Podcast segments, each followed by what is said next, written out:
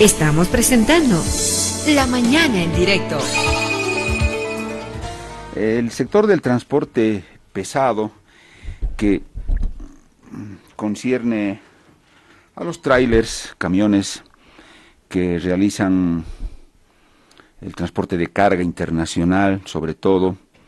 Esta mañana sorprendió con una protesta a la altura del puente de la cervecería en el final de la autopista que une las ciudades de La Paz y El Alto, en el ingreso ya prácticamente a la, a la ciudad, al centro de la ciudad de La Paz.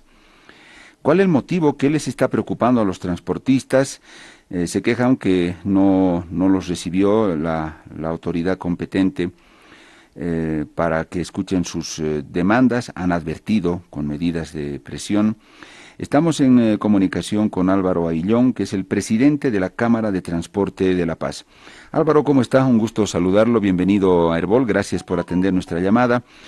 don Álvaro, ¿qué fue lo que pasó? ¿Qué le está preocupando esta vez al, al transporte de, de, carga, al transporte pesado, como se le llama?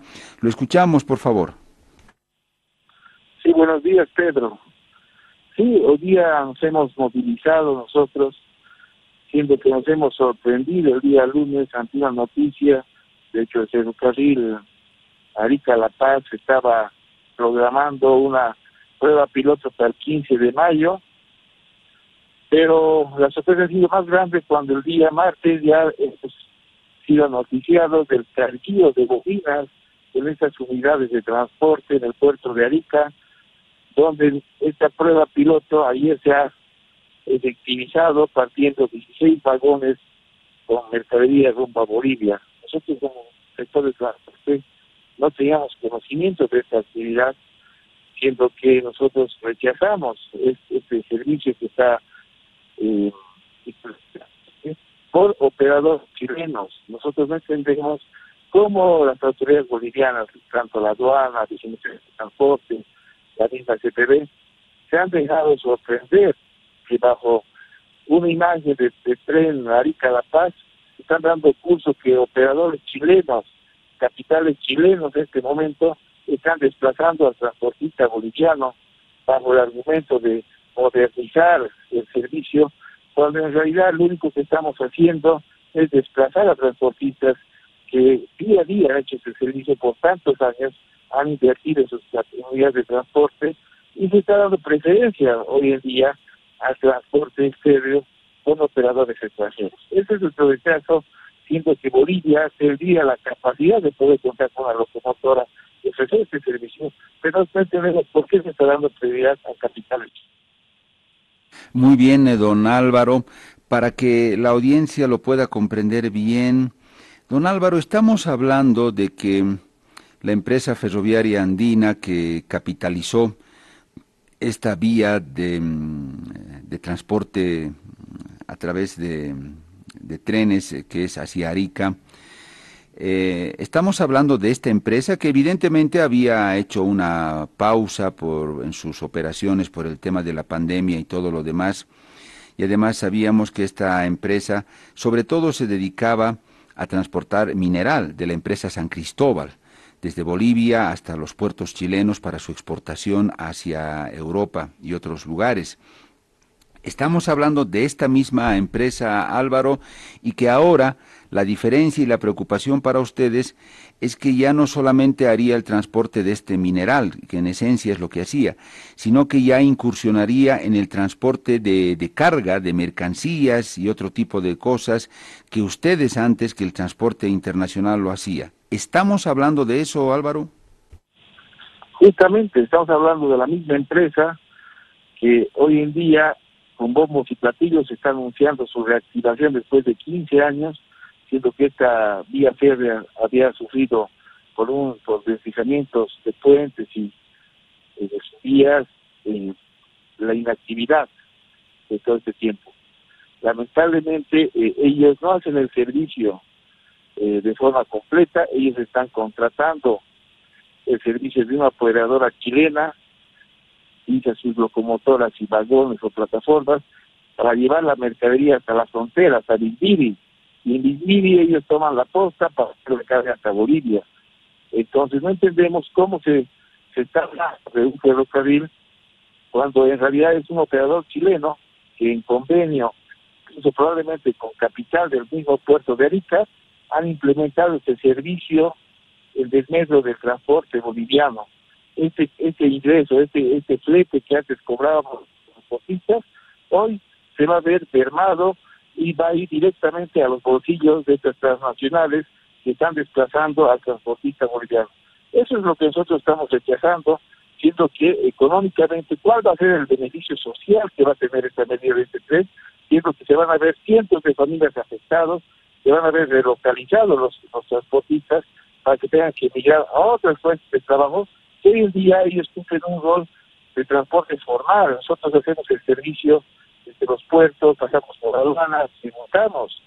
Ellos van a tener que incursionar en actividades informales, siendo desplazados, tienen obligaciones bancarias que no van a poder cumplir en el futuro, siendo que la, la capacidad del ferrocarril, ayer lo ha anunciado la gente, es de 150 vagones que piensan implementar en esta ruta, lo cual significa más de 200 camionadas por cada viaje que va a hacer este ferrocarril, y no sabemos si va a ser uno o dos viajes por semana, prácticamente una vacía del puerto de Arica de, de la mercadería que nosotros estamos transportando diariamente. Muy bien, Álvaro, complicado el tema. Evidentemente estamos hablando de la ferroviaria andina que opera este ferrocarril entre eh, Arica y, y Bolivia. Eh, Álvaro, mm, habrá que averiguar, seguramente ustedes quieren hablar todo eso con las autoridades bolivianas. ¿Qué establece el contrato de, entre Ferroviaria Andina y el Estado boliviano? Eh, les permite en este contrato, estará permitido el transporte de todo tipo de carga o solo de algún tipo de, carga, o el contrato establecerá el transporte exclusivamente de, de, de pasajeros, de personas, eh, eh, cuánto tiempo más falta para que se complete este, este contrato. Eh, Álvaro, habría que averiguar todo eso, ¿no? Eh, para saber eh, bajo qué mm, normativas o reglas va a reactivar Ferroviaria Andina sus operaciones e incursionando también en el transporte de carga. Todo eso seguramente ustedes todavía no, no lo conocen, Álvaro. Justamente nosotros estamos haciendo las indagaciones correspondientes queremos entrevistar con el ministro de Obras Públicas para ver en qué sentido se autorizado esta empresa, siendo que el tratado de 1904 dice que Chile debe garantizar una vía férrea, en ningún punto establece que van a ser operadores chilenos que van a hacer el servicio. Se va, en ningún punto se establece que van a ser transnacionales. La composición societaria de la ferroviaria andina no es de capitales bolivianos. Entonces, ¿a quién estamos pretendiendo beneficiar? Bajo qué argumentos se quiere levantar banderas de ferrocarril boliviano si no beneficia a los bolivianos. Este capital, estos fletes que van a cobrar ellos no van a venir a las familias bolivianas. El efecto social no va a ser favorable. Eso no lo han analizado el Ministerio de Obras Públicas para dar curso que la ferroviaria, una empresa transnacional, esté tomando partido de este servicio que nosotros efectuamos y beneficiaba a cientos de familias bolivianas. Como ejemplo tenemos el, tren ferroviario oriental que ha acaparado y ha desplazado el transporte que realiza Puerto Suárez, Santa Cruz, Burbulo, Montero. Directamente han, desplazado al transporte terrestre y ese, eso, ese flete que antes teníamos ya ha ido directamente a las arcas de esta empresa transnacional. Pues no podemos permitir nosotros que seamos desplazados ante una ante una cortina de humo que pretenden ellos aparentar de que esta empresa boliviana, esta es una empresa transnacional de capitales extranjeros y nos va a quitar un ingreso que teníamos semanalmente, estimamos que son 200 camionadas que vamos a perder y pueden ser hasta 400, si es que hacen dos viajes por semana, nosotros desde el puerto de Arica. El flete que pueden ofrecer eh, en, en, la cantidad que podrían ellos efectivizarlo, no va, no va a cuantificar la pérdida y el desmedro que va a tener la cantidad de familias que se van a ver afectadas. El transporte no solo es, eh, es un ingreso para el mismo transportista, es, tiene un efecto multiplicador. Detrás de un transportista hay delanteros, mecánicos, hay todo tipo de servicios que nosotros ocupamos y que esos se van a ver mermados. Muy bien, Álvaro, reitero, es, es, es bien complejo el tema. Álvaro, ustedes preliminarmente, a grosso modo, han cuantificado la cantidad de la pérdida que significaría para el transporte pesado de, de La Paz si es que se pone en práctica esta operación de ferroviaria andina con el transporte de carga, no sé si mensual, semestral o anualmente. ¿Ustedes han cuantificado más o menos cuánto sería la pérdida para, para su sector, Álvaro?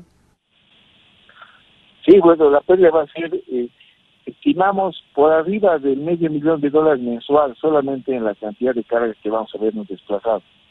Es un estimado muy bajo.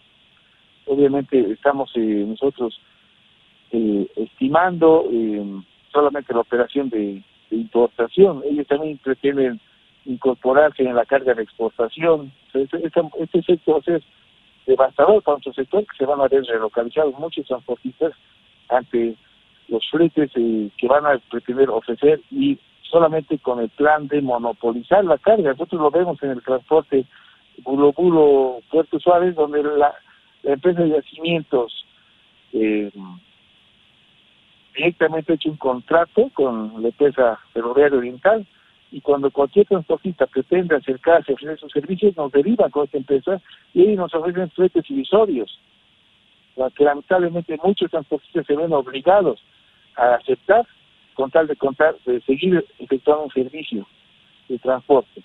Nosotros hemos observado también de que la Cancillería y el mismo Ministerio de Obras Públicas no entendemos cómo están vulnerando el mismo tratado de 1904 al permitir de que un operador chileno vulnere la reserva de carga. Ese es un punto muy grave, porque es en esta práctica que ellos han efectuado, es como si una empresa de transporte boliviana incorporara a su parque automotor vehículos chilenos. Prácticamente ya con esto, ¿dónde queda la normativa internacional, el mismo ATIP, donde se establece que las empresas deben contar con un parque automotor propio, de, la misma bandera, del mismo país. En este momento no sabemos cómo ha sido despachada la carga, cómo se está eh, procesando la documentación, porque es un ferrocarril chileno el que está subiendo y en, este caso se está vulnerando la reserva de carga que debería ser velada por HPD. Álvaro, los, los pasajes por la carga, ¿ustedes tienen ya el monto de cuánto eh, va cobraría Ferroviaria Andina, que por supuesto usted también lo ha señalado, van a ser costos eh, por lo visto mucho más bajos de los que ustedes cobran. Sí, no, no tenemos exactamente el monto. Justamente eso es lo que queremos confirmar con la documentación, como ellos han hecho su despacho, bajo qué normativa, bajo qué empresa, porque queremos ver si están realmente cumpliendo la normativa de manera nacional para poder hacer este servicio. Álvaro, última consulta o penúltima. ¿Ustedes saben cuál será el factor por el cual Ferroviaria Andina decide incursionar en este transporte de carga? ¿Nunca lo hizo antes eh, Álvaro? ¿Es la primera vez que incursiona en esta actividad? Eh, sí, son 16 años que la Ferroviaria Andina ha estado eh, inactiva esta ruta por la caída de varios puentes que han habido a raíz de una riada que ha habido el año 2000, 1996 aproximadamente, y 2004. Ha habido etapas donde ellos no han podido efectuar ese servicio y nosotros em, vemos ¿no? de que ellos están pretendiendo incursionar simplemente para desplazar el transporte boliviano y acaparar ese servicio que nosotros estábamos realizando. Ayer en una entrevista la gerente mencionaba que ellos no van a afectar al transporte, que solamente están transportando excedentes de carga, pero hoy en día hay más de 200 camiones en Puerto de Arica en busca de una mercadería, siendo que por la crisis económica que vive nuestro país y los altos fletes que se han incrementado, fletes marítimos, los importadores han dejado de traer su mercadería. Entonces, más de 200 transportistas han visto a vista paciencia de las autoridades cómo los ferrocarriles han cargado ese producto y les han dejado en puerto viendo cómo ellos van desplazándose con sus unidades en medios de transporte boliviano. Eh, Álvaro, promedio, ¿cuánta carga, cuántas toneladas transportan ustedes diariamente o semanalmente de Bolivia a Chile, de Chile a Bolivia? Eh, teníamos un estimado de 150 camiones por día que salíamos del puerto. Ese es el promedio en etapa, en un, en un periodo regular.